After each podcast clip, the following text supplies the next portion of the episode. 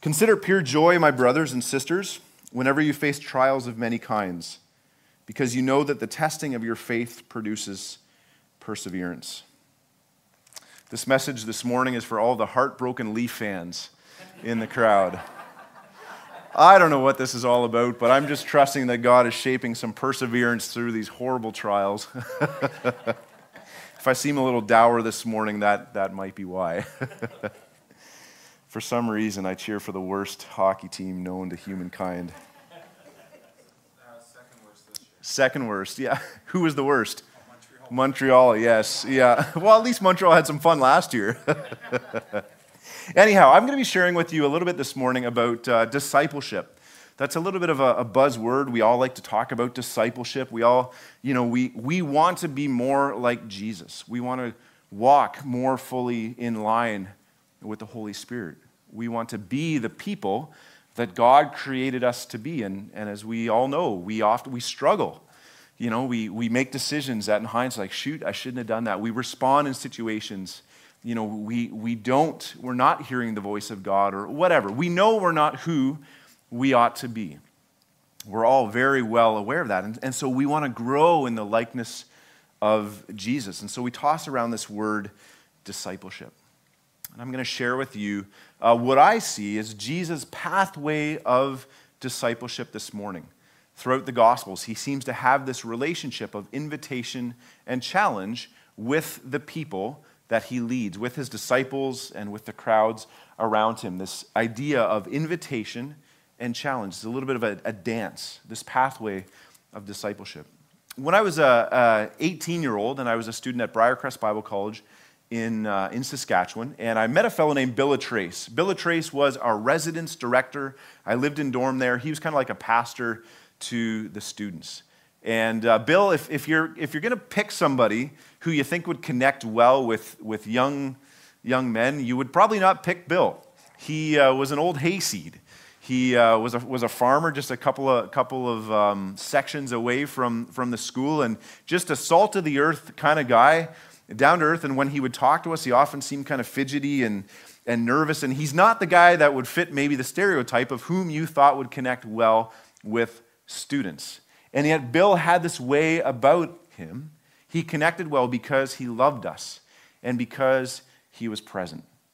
There was nothing flashy or, or noticeable about Bill, but he was just there.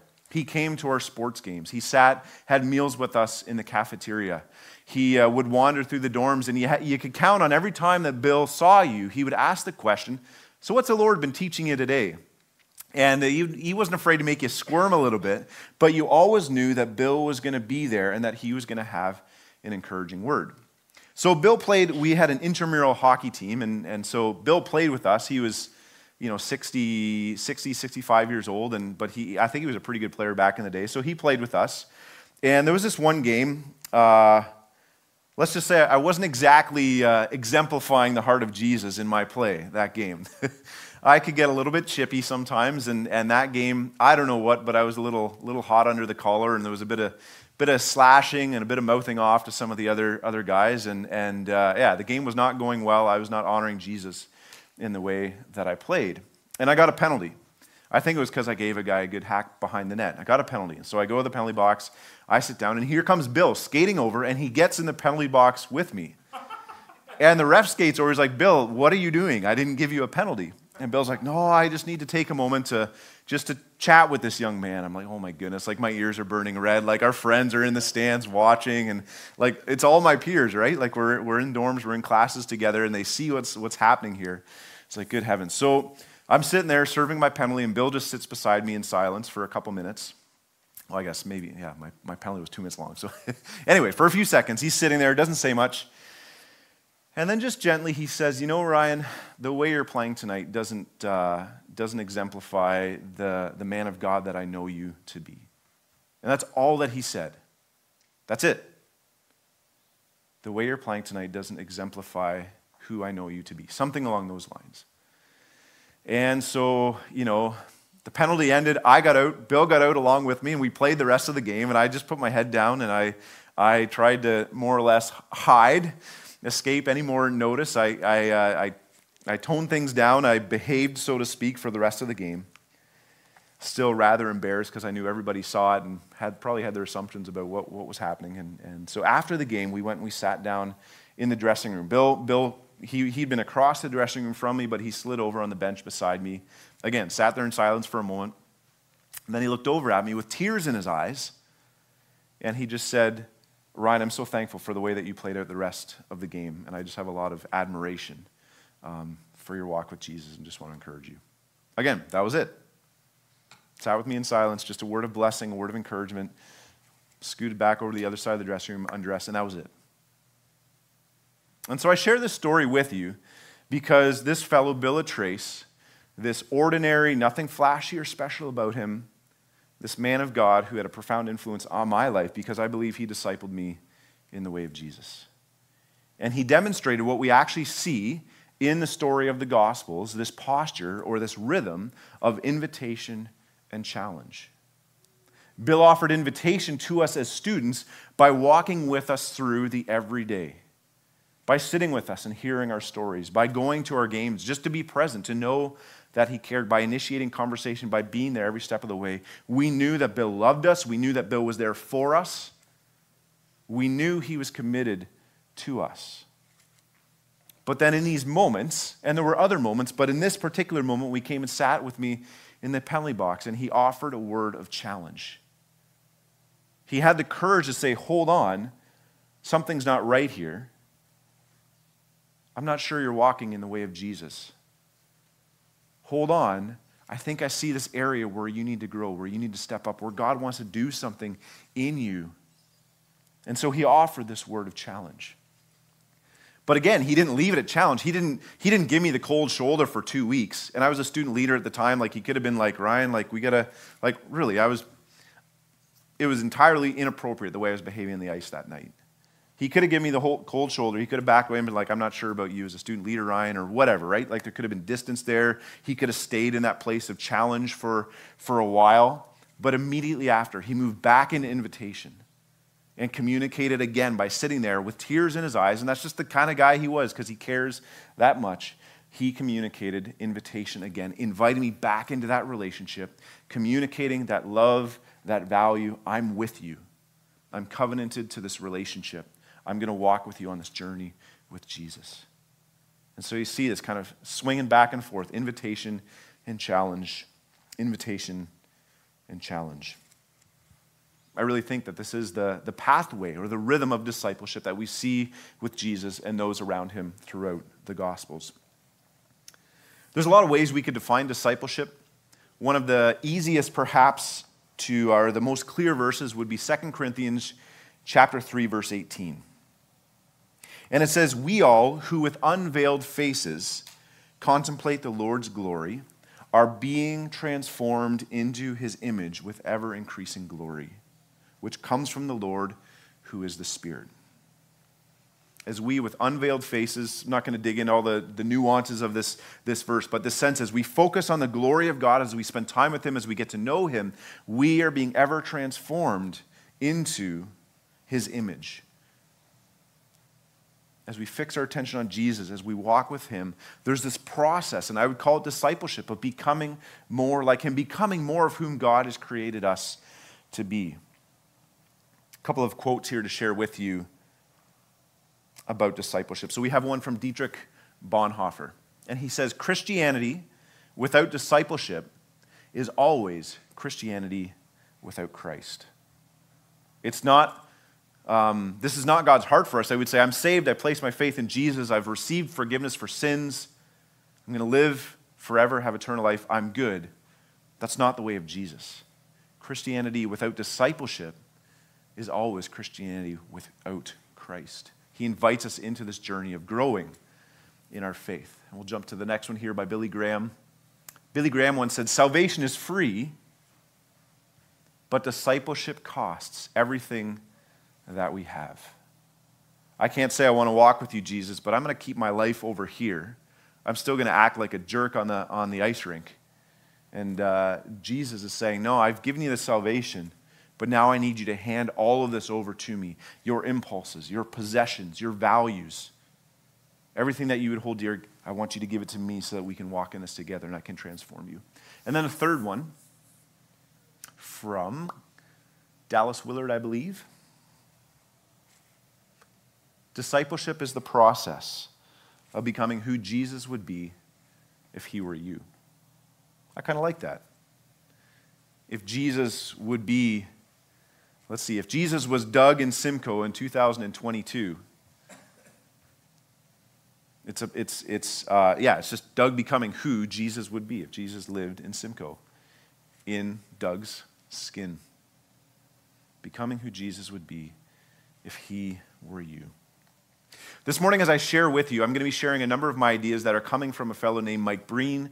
He wrote a book called Building a Discipling Culture, and I found it to be fairly uh, impactful for me in terms of understanding this journey of discipleship. So I just wanted to take a moment and give credit to him. You'll see a number of quotes, some of these ideas as he's kind of clarified for me uh, how we see this way of discipleship work out in the scriptures. So when I think of receiving invitation, what does receiving invitation look like? I want you to think about a moment in which someone has spoken a word of life or blessing over you. Maybe it was when you were a young kid. Maybe it was last week. When's a moment that someone spoke a word of blessing, of honor, of value, of truth over you? My mind goes to a seminary prof when I was reading. It was my favorite prof when I was receiving my diploma. And he just looked me in the eye with a real sense of earnestness and he said, This is well deserved. And as it is for any occupation, there's moments as a pastor where it's super confusing. Like, I have no idea what I'm doing. I have no idea. And then just those words, that affirmation, just kind of God spoke that and just said, All right, this is what I've called you to. When that prof said, um, This is well deserved. I remember my dad as a kid, you know, one time I was carrying this. It's funny how these memories, like it's super random, but for, for whatever reason, we remember these instances, but it's because they leave a profound impact. I remember pushing a, a little kid's wheelbarrow full of potatoes, and I was eight. And my grandma was there, and my dad just said, Oh, look at, look at the big muscles on Ryan. And I wasn't a particularly strong kid, but for whatever reason, my dad saw fit to, to brag over me to my grandmother. And that memory just sticks out in my mind those words of blessing, that invitation I see you, I value you. This is who God's created you to be. Inviting, um, I was being invited into that relationship, that love, that commitment, that value. Think of another instance in which I was taking a risk and I was confessing sin some challenging sin, some embarrassing sin to a friend. And instead of that friend pushing me away, that friend looked me in the eye as I had tears, and he said, I love you. I'm with you. We're going to walk through this. These are the experiences of invitation. Now, in the scriptures, we see Jesus live out invitation with the disciples. He says to them, he says to Peter, he says, Come and follow me. Simple words. Peter was a random fisherman. Jesus crosses paths with him, and Jesus invites him. He says, Come and follow me. I see something about you. I want to pour into you.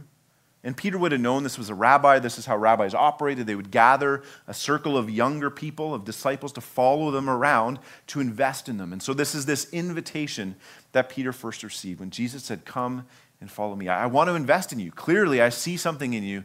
I love you. I'm committed to you. Come and follow me. Those words of invitation would continue in the years ahead. There was this conversation in Matthew 16, and you're welcome to turn to Matthew 16. I'll have a few of the verses up on the screen, but Matthew 16 is going to be the kind of the core of the text that I'm working with this morning. Matthew chapter 16, verses 17 to 18. And they're having this conversation. Jesus says to his disciples, He says, Who do you say that I am? And the disciples have a number of different answers none of which are quite true. And then Peter breaks through. And Peter responds to Jesus' question, Who do you say that I am? And Peter says, You are the Messiah, the Son of the living God. And it's this profound moment because it's the first time that any of his disciples have acknowledged that Jesus is the Christ. Jesus is the Messiah, not just a teacher, not just a prophet, but the prophet, the rescuer, the deliverer whom God had sent to set his people free. It's pretty huge that Peter had come to this realization, and Jesus says it was actually the Holy Spirit that gave you to this. But in that moment, Jesus speaks profound words of invitation, of blessing, of honor over Peter. And Jesus says, verse 18, he says, Blessed are you, Simon, son of Jonah. I tell you that you are Peter, and on this rock I will build my church, and the gates of Hades will not overcome it. I will give you the keys of the kingdom of heaven. Now, if you can imagine when Peter received these words, he would have been on cloud nine. Like, can you imagine Jesus just being like, You are blessed. I'm going to build my church. I'm going to build my people on you. The rock, Peter meant rock, so there was a play on words there. But these words from Jesus, Jesus is looking Peter in the eye saying, I've chosen you. I love you. I value you. This is how I see gifting in you. This is the way I'm going to use you to extend my kingdom, to continue my mission, to rescue the people as you have said that I will.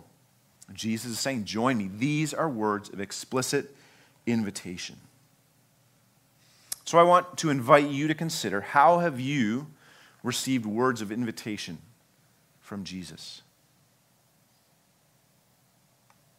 How has God spoken or extended that value to you? Maybe it's through your time with God and the Holy Spirit has spoken to you. Maybe it's through a pastor. Maybe it's through a parent.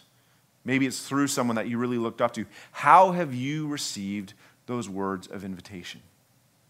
Because Jesus has spoken these words through Scripture, through prayer, through other people. These words of saying, I love you.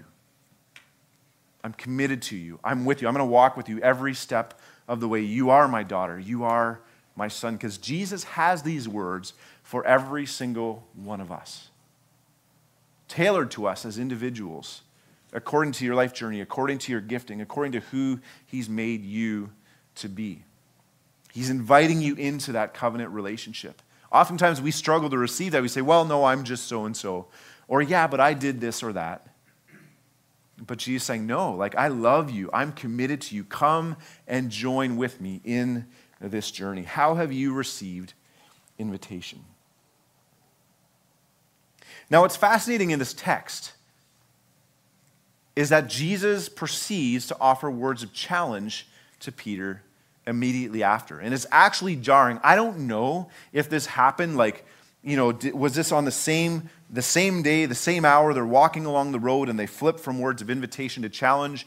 Did this happen several days later? And it's just how when Matthew composed the story and edited the story and brought it together in the text that he put them side by side. I don't know, but whatever the case, when we read the text, it's jarring in terms of how quickly we flip from invitation and challenge. So Jesus, he's walking along, he's explaining to the disciples, he is saying that he'll suffer, that he'll die in Jerusalem, and that he'll be raised to life. Just kind of filling in the disciples on what this plan is going forward. Now, Peter's kind of a brash kind of guy. He, he kind of he, he speaks before he thinks. I've had that problem at points over the years. And so Peter responds. He misses the whole resurrection part, just seems to skip, scoot right over that. He's hung up on this idea of Jesus suffering and dying in Jerusalem. And he responds, verse 22 of Matthew 16. He says, Never, Lord, this will never happen to you. And Jesus responds in quite a shocking way. Now remember, just so this is verse, this is verse uh, 22. 22 and 23. It was just in verse 17 where Jesus like, Blessed are you. I'm going to build your kingdom on you. Like, you're my guy, Peter. Peter says, No, this isn't going to happen to you. Just a few verses later. And Jesus says, Jesus says in verse 23, Get behind me, Satan. You are a stumbling block to me. You do not have in mind the concerns of God, but merely human concerns.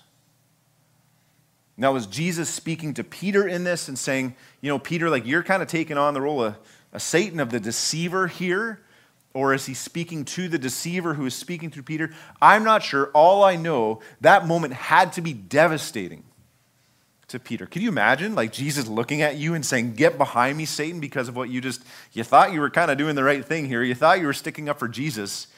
"Get behind me, Satan." Is what Jesus said. You do not have in mind the concerns of God, but merely human concerns. These are words of challenge. These are words of Jesus who said, I invite you, I, am committed to you, I've called you to join with me in this journey, in this mission. But Peter, hold on. You are not who you've been created. You're not acting in who you've created, been created to be. You're not walking in step with me. You're not listening to what the Spirit is calling us into, and you need to grow here. Like, this is not acceptable. You cannot respond. You cannot lead. You cannot join me in my mission in this way. And so Jesus calls him out very directly. And I would say, like, it feels a little bit harsh. Jesus challenges Peter here. Mike Breen sums up kind of the scenario, and he says Jesus drew the disciples closer. He loved them, but he also gave them the opportunity to accept the responsibilities of discipleship. He didn't just let them float. He didn't let them get cozy. He said, I've got more in store for you. We're going to join in this together, but you got to grow. I want you to lean into the responsibilities I've given you, which includes listening to the Spirit of God, submitting yourself to this way of suffering for my glory so that the kingdom of God can come more fully. How have you received words of invitation or of challenge in your life? How have you received words of challenge? Maybe it was in a time of prayer. Maybe it's as you're reading scripture. Maybe it's a sermon you heard once or a podcast you listened to. Maybe it's through a friend, a parent. How have, has God expressed words of challenge to you in the course of your life? I think of a, a profound moment. I was about to get married in a few weeks, and my mom took me aside and she said, Ryan, she said, I need you to know that there are certain characteristics, certain personality traits, and she named one or two specifically. And she said, if you continue in this way, it's going to make your marriage challenging. I knew that my mom loved me. I knew that she was with me. I knew that she was speaking this out of love. But she said it, and my mom's not a direct kind of person. It was, it was a profound moment. She said, I need you to know that if you don't address these one or two areas of character flaws, it's going to make your marriage really challenging. And she said it with tears in her eyes. I'll never forget that moment of challenge. My mom wanted to see me grow into who Jesus had created me to be. She wanted to see me step more fully into the mission that God had for me and my wife, Brittany. And so she had the courage, even though it was that, you know, some people it's easy to kind of spit those kind of words out and they're just all over the place challenging people. And then other people, it doesn't come natural to them and it doesn't come natural to my mom. But she had the courage and she spoke these words to me. That was a profound moment of challenge. I can think of another time in which, as, uh, yeah, it would have been in my 20s and hearing a preacher speak, and all of a sudden he's naming sin, and I, am sitting there and I just start sweating. It's like the Holy Spirit's just needling me. Like, you're not going to get up and walk out of here without addressing this. And so I confessed that sin to a friend and started working through that. But these moments of challenge, because God is not content to let you be who you are in your sin, in tune with your flesh, walking apart from the way of Christ. He's not content with that. He's got so much more for you. He wants to see you flourish. He wants to see you thrive. He wants to see you use the fullness of who you are for His glory. And so He's going to challenge you. And so I invite you in your journey to embrace and receive that challenge from Jesus. Now, most of us, we're usually either oriented all toward invitation or oriented all toward challenge. Some of us struggle to receive the invitation of God. We just see, all we see is our flaws. We say, God, if only you knew that I did this, and we can't receive. Am I loved? Am I accepted? And so we're striving, we're working, we're trying, we're trying to do all this stuff so that God will be happy, and maybe God would use us to make the world a better place. And we can't receive that invitation. Is that you? Do you struggle to receive the invitation of Jesus to actually believe that He says, I'm with you, I'm for you, I'm committed to you, I came to save you, and I want to join with you on this journey? Others of us struggle to receive challenge. We kind of have the sense, yeah, I know God loves me and I'm forgiven, and like, you know, we're going to go to heaven, the new heavens and the new earth someday. But we don't really care about what the commands of Jesus are. Like, we're more than happy just to kind of ride it out till we get to heaven, kind of thing. We don't want to grow. We don't want to live more fully in terms of who He's created us to be. That sounds kind of hard. I'd rather just kind of be loved and coddled. Maybe that's the camp that you fit into. Oftentimes, we kind of lean toward one or the other. Do you lean toward being challenged? Do you lean toward the invitation? And this journey with Jesus, as we grow to be who He's created to be, is this dance. This dance of invitation and challenge, back and forth, back and forth. What's interesting is that Jesus, after He, sorry, I'm skipping back in the slides a little bit, a little, little bit that I, I might have passed over. What's interesting is that Jesus proceeded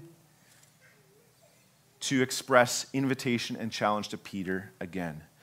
Like he says to Peter, Get behind me, Satan. Like you think that might be a breaking point. Like you really lost it there, Peter. Like I know you love me, but you know, you can step to the back of the line. Maybe find some other rabbi to follow, or yeah, I don't know. He could have pushed Peter away, but Jesus didn't. He comes right back in verse 24. He says to the disciples, one of whom was Peter there, and he says, Whoever would be my disciple must deny themselves, take up their cross, and follow me. This is a responsive invitation challenge. So he expressed invitation to Peter early, challenged him, get behind me, Satan. And then this invitation, if you want to be my disciple, like this, like I want, I'm still investing in you. I still care about you. God's got a lot for us in store together. God's not done with you. If you want to be my disciple, but then this challenge, you must take up your cross and follow me. And so it's this dance, this back and forth. And that's good news for me. God didn't give up on Peter. God's not giving up on me. He's not giving up on you. He's got so much in store for you in terms of growing to be who He has created you to be. Now, I want you, just as we're heading toward the conclusion here, I want you to consider the idea. I'm going to ask you a question, and I'll explain it in a moment. Who's your three? So I want you to hold on to that question. Who is your three? As Jesus taught, influenced, discipled people, it seems like he had different realms of his ministry, different kind of concentric circles. He starts out, he's got the crowds. We know that Jesus speaks to the crowds. You've got the Sermon on the Mount, you've got the feeding of the 5,000. You've got the crowds that gather around him as he enters into Jerusalem and they cry out, Hosanna. We see a lot of Jesus relating to the crowds. Was that like hundreds of people, thousands of people? I mean, obviously, with the feeding of 5,000, it was quite a few thousand. So we got the crowds. Maybe for us in our church world, the crowds are the Sunday morning. It's the preaching a sermon, it's the going to the concert, the event, the crowds. I think we know how to do that. A lot of our church ministry is geared toward the crowds. And then Jesus has the 72. You see reference to the 72. Luke 10, he's got the 72, and he sends them out into mission to share the good news of the kingdom on his behalf. We also, and that was after he'd invested in them, we also, I think, are fairly good at investing in the 72. We invest in the 72 maybe through workshops, maybe through youth group ministry. And I'm not trying to be too exact with numbers. Maybe in our head that's actually like 30 people, or maybe, who knows. But you got the crowds, you got the 72, a little bit more focused investment. How are we going to train you? How are we going to raise you up? Here's a workshop, here's a seminar, the 72.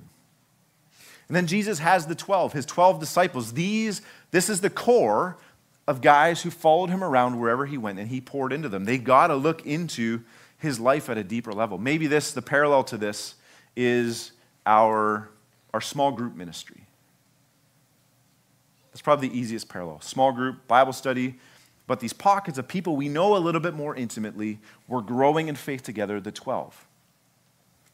But then Jesus also had his inner three Peter, James, and John. And we see in the scriptures that they had special time alone with Jesus. They had different conversations with him than the other disciples did. Jesus gave them that access and he poured into them specifically. And so, the reason why I raise this idea of the crowds, the 72, the 12, and the 3, is I want to invite you to live into this way of discipleship, of expressing invitation and challenge to those around you on this level of the three. Influencing the crowds probably feels overwhelming to all of us. Influencing 72 probably feels a little overwhelming to us influencing 12, maybe, but I'm not sure. But I'm willing to bet that God has placed for every single one of you three people in your life whom you have influence in their lives. Three people whom God dearly loves and God wants to invite more fully into who He's created them to be. And so, if you've been discipled in this way of invitation and challenge, I want to invite you to consider that as you've been poured in that way, that God wants to use you in this pathway of discipleship to begin investing. I'm sure many of you already are to varying degrees, but maybe more intentionally, more fully, to pour yourself into three people your Peter, James, and John, the people that you invite to join with you in life. I know it can be a little bit tricky as a church when you're in a time of transition. You don't know, like, what is your vision going to be? I, I, I don't know. Maybe you do have a good sense of that, but I'm going to guess it's a little bit up in the air. What is Evergreen Heights going to look like in two or three years? I'm excited to see what that looks like, but you might not really know that right now. So it doesn't matter what your strategic plan, what your vision, what your ministry focus is going to be in the years ahead, because no matter the model, I believe that this can fit into it. What would God do if each one of us said, you know what, here are my three people that God has called me to invest in? We want to be doing this with unbelievers. We want to be sharing the gospel with unbelievers, but I'm going to focus a little bit on kind of within the body, those who are already following Jesus. If you poured into three people, three people whom you have influenced the very same way that Jesus did with, with Peter, with James, and with John. And you began to express invitation and challenge, invitation and challenge in the way that Jesus did. Who might these people be? Maybe it's one of your children. Maybe it's a young adult in the church. Maybe it's just another, uh, maybe it's a close friend. I really think that for too long as a church, we've kind of decided, you know what, we're going to do discipleship at the level of the crowds. We'll get the pastor and they'll preach, and they do that, and I show up. That's discipleship at the level of the crowds. But I think that Jesus wants to release a movement of disciplers, of those who will invest in their three. So, who are those three for you?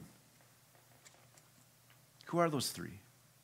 What would it look like to, to express invitation and challenge over them and over their lives? It's as simple as maybe you see them, uh, you see them, maybe you see them walking down the sidewalk after school and the next day, you, you step out and you just say, hey, like, it's great to see you today. Like, I just love to see the way that you care for your friends. Or it brought me so much joy to see you on Sunday morning and the way that you invested in that little kid. Or I love seeing you on the stage playing with the band. Whatever it is, just seeing how God is at work within them, how God has created them, and just naming it, expressing value and love over them. And then as you grow in relationship, maybe it's inviting them to join your family for a meal. Maybe it's joining with them intentionally in some kind of a ministry within the church, speaking words of life, of invitation over them. And then as you have the opportunity, being that kind of bill figure and being like, you know what, like I just noticed this. Or, hey, have you considered that Jesus might call you into this? I don't know what that looks like. It will be very, very uh, specific case to case, but this idea how to live then into challenge. This is something that every one of us every one of us can do. But start with those intentional words of invitation. Mike Breen also said, we'll just jump to uh, another quote here. Mike Breen said that by accepting the invitation, let's give it, I'm probably all over in my, uh, all over my slides. There we go. Okay. A gifted discipler is someone who invites people into a covenantal relationship with him or her, but challenges that person to live into their true identity in very direct and yet graceful ways. I find that just to be a nice, succinct little. A gifted discipler is someone who invites people into a relationship with them, a relationship of commitment, a relationship of love, saying, I'm here for you, I've got your back, but then challenges that person to live into their true identity in very direct and yet graceful ways.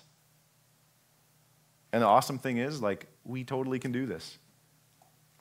I don't know hardly any of you, but I'm willing to bet that God has placed His Spirit within you, that God has given you a spiritual journey that prepares you for this, that God has given you gifting that you can begin investing in people in this way. And so, in summary, I want to invite you to consider this discipleship pathway of Jesus. In many of our churches, we know, uh, we know how to produce programs, services. We know how to feed church consumers, run sermons, run kids' day camps, Bible studies, pastoral care, community connection events. But I'm not sure that we actually know how to disciple in the way of Jesus. And so I ask you that question. And I, and I ask that you would bring that question to the Holy Spirit this afternoon this evening, this week God, who, is, who are my three? Who have you given me influence in their life that I can play this role in speaking invitation challenge? And then with that, and kind of actually preparing for that, just this reminder as well, as you walk with Jesus, I invite you to consider how is Jesus doing this work of discipleship and or sorry, of invitation and challenge in your life, embracing, receiving his affirmation and then his invitation to become more fully who he's created you to be. This is a rhythm, it's a dance. Invitation and challenge that we together as God's people would grow to be more like him, more of who we were created to be, and that we'd be faithful in mission together. And I really think that, you know what, strategic, strategic plans are great, they're important. Living into these simple ways has a lot more kingdom value. They will set you up well then to live into a shared vision. But at the end of the day, it's us walking in the way of Jesus in the little things, in those relationships around us. How are you receiving invitation and challenge? How will you live out invitation and challenge with your three? That together we would become more of who God has created us to be. I'll invite you to come on up. Eric, thank you so much. It was a real joy to be with you here this morning. Uh, if you have a moment, uh, please come on over and uh, introduce yourself.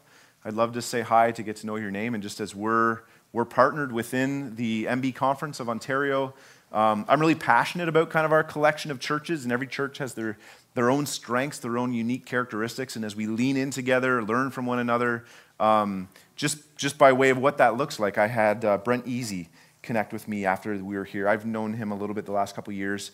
And he's like, hey, like I'm, I'm engaging with uh, some migrant workers through my, my employment. Like, I want to be the presence of Jesus. Like, do you have any insight or resources? And I was able to be like, you know what? I don't, but there's a few other people in our church family who do. And so I've been able to set him up with um, folks from another number of other churches who are engaged in ministry with migrant workers. So that's just an example of like what it means to be in relationship together. And as I get to know you and your stories, I uh, would love to kind of celebrate what God's up to through you to inspire other people. Would love to connect you with others who are doing similar things that we can really lean into this as a family of the MBs here in Ontario. So yeah, we'd love to, if you could introduce yourself and just kind of get to know your story a little bit, that would be a joy. And, and please know that we continue to pray for you on your journey as you look for a pastor. And uh, yeah, let's keep, keep cheering on uh, Tamil. Uh, from what we see, she's doing a marvelous job. May God bless you. I'm just going to take a moment and we'll pray together yet. God, we give you thanks for who you are. Thank you so much that even as you created the heavens and the earth, you placed the stars in place. You're the one who directs the rising and the setting of the sun every day, and yet you care about me. You care about each person, us, each person in this room, intimately, deeply. You invite us to cast, cast our, our cares on you, and you've given each, of, each one of us, as we reflect who you are, we're made in your image, you've given each one of us a unique personality, a unique set of gifts. And so we hold those up to you, we offer those to you, God, and we just say, Would you use us? Would you pour out your goodness in the world through us? And so, Holy Spirit, I ask that you'd reveal to us the ways that we can receive your invitation and challenge to us. Thank you that you walk with us. But then, Holy Spirit, I also ask for each one of us that you would speak to us and clarify who are those three people. God, we want to serve you. We want to bless people. Who are those three people whom we can speak your love, your goodness, your wise counsel into their lives? We offer ourselves to you. And so bless Evergreen Heights in this time, God. I pray that you would give them courage, confidence, trust, favor in the eyes of people around them. I pray that you'd give them unity and focus. Thank you for the ways that you're forming them in this time. We honor you, Jesus. It's so good that we're not on this journey alone. And so we worship you today. And we pray all this in the name of the Father, the Son, and the Holy Spirit. Amen.